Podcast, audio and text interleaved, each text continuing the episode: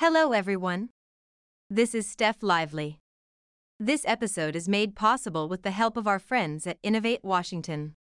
The Innovate Publishing Series is a 350 page in depth study hardcover book and augmented reality video series that showcases the people, companies, products, and services that are leading the innovation race within the Washington DMV, DC, Maryland, and Virginia ecosystem.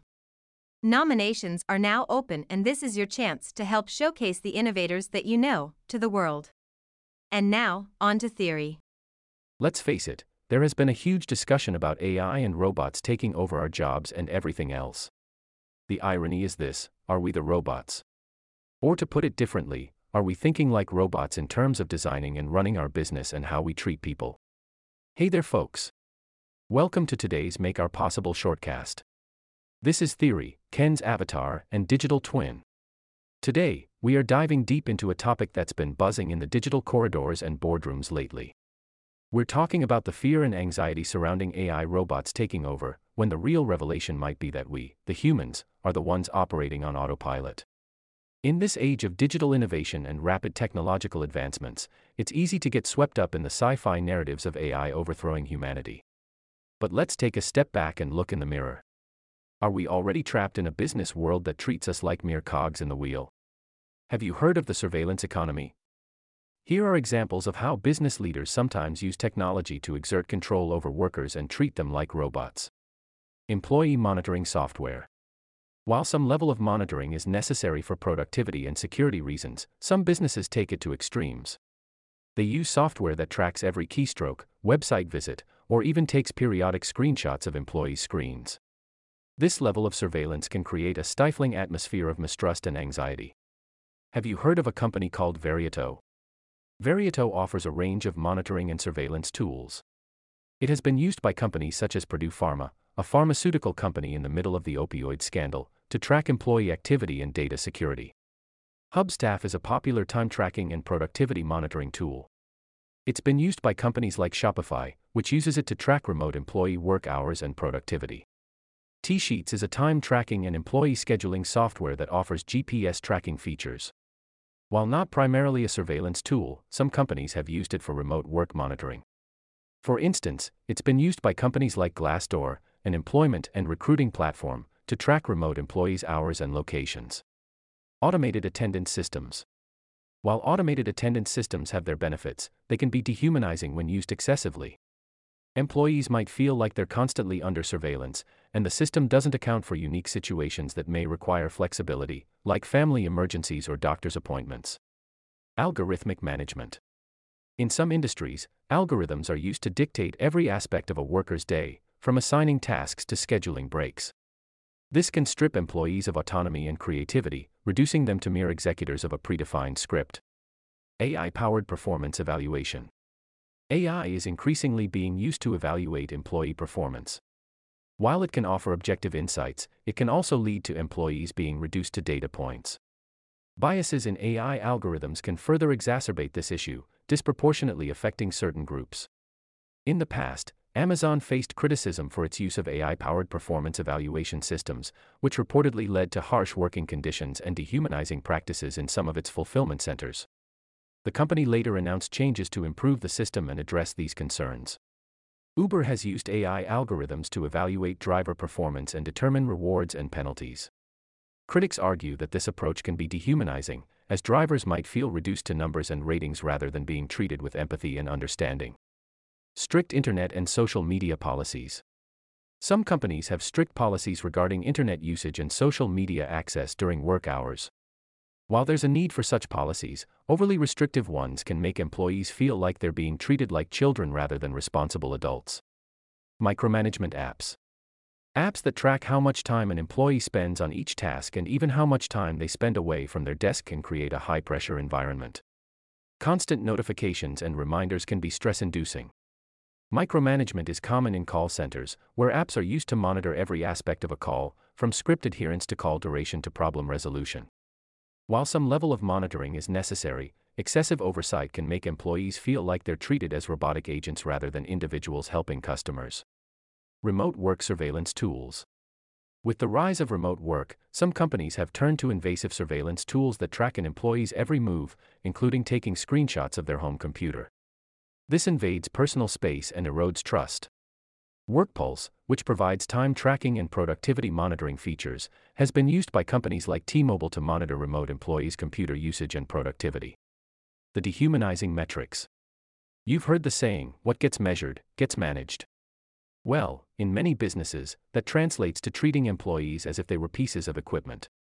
Performance metrics, deadlines, OKRs, and KPIs become our masters, and the excessive pursuit of profit overshadows the importance of human well being. In manufacturing industries, excessive focus on production targets can result in repetitive and high stress work environments where employees are seen as mere units of labor. Financial institutions and sales organizations are known for setting ambitious targets, which can lead to a competitive and sometimes dehumanizing culture where employees are constantly pushed to meet or exceed numerical goals. Some tech companies set aggressive performance metrics for software engineers, designers, and other creative professionals.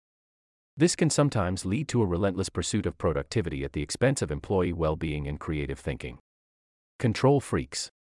Businesses often exert full control over our work schedules, where we work, and how we work. Flexibility and work life balance become elusive dreams, as the relentless pursuit of productivity and efficiency takes center stage. Unrealistic expectations. Arbitrary and unrealistic sales and performance goals are set, causing stress levels to skyrocket. Instead of nurturing creativity and innovation, employees are pushed to meet numbers that can sometimes feel downright impossible. And by the way, where do those numbers come from? Dehumanizing lingo. In one shortcast episode called Words Are Powerful, I discussed the issue of using words and phrases in business that dated and no longer relevant. Let's talk about that term, human capital. It's a prime example of how businesses can dehumanize people, reducing them to mere assets in the profit equation. We're not commodities, we're individuals with feelings and energy. We have dreams, desires, and aspirations. It's time for business to drop the factory mindset and embrace the idea that a company is composed of people. By the way, this is the reason the phrase, people are our best assets, just upsets me to the hilt. People may mean well. All I ask is that we become more self aware and exercise sensitivity when thinking and talking. Disposable assets. Worst of all, some businesses treat their employees like assets that can be easily hired, retired, and fired en masse the human cost is often secondary to the bottom line. Though technology companies announced massive layoffs last year, 2023 has been much worse.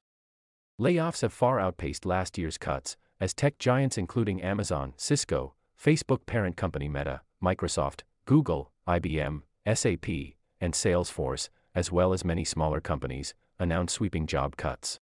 As of mid May 2023, around 174,000 U.S. tech employees have lost their jobs in 2023, according to Crunchbase News and Layoffs.fyi. So, here's the twist are we really fearing AI robots taking over, when, in reality, we already think like robots and treat each other like robots? The reality is we continue to build and manage business that turn into robots. It's time for a mindset shift. It's time to shift the narrative. It's time to challenge the status quo, and put people before profits. Let's stop commoditizing people. Let's start embracing human agency, nurture, and value it. It's important to emphasize that the dehumanization of employees often results from how these tools are implemented and managed, rather than the tools themselves. Disruptive technologies like AI are just tools. Tools can be a force of good or a force of bad. Responsible and ethical use of AI in performance evaluation should always prioritize fairness, transparency, and respect for employees' dignity and well being. This involves addressing biases in algorithms, setting realistic and humane performance metrics, and maintaining open channels of communication with employees. Here's an idea how can we leverage technologies like AI to rebuild trust? Trust in each other. Trust in our institutions.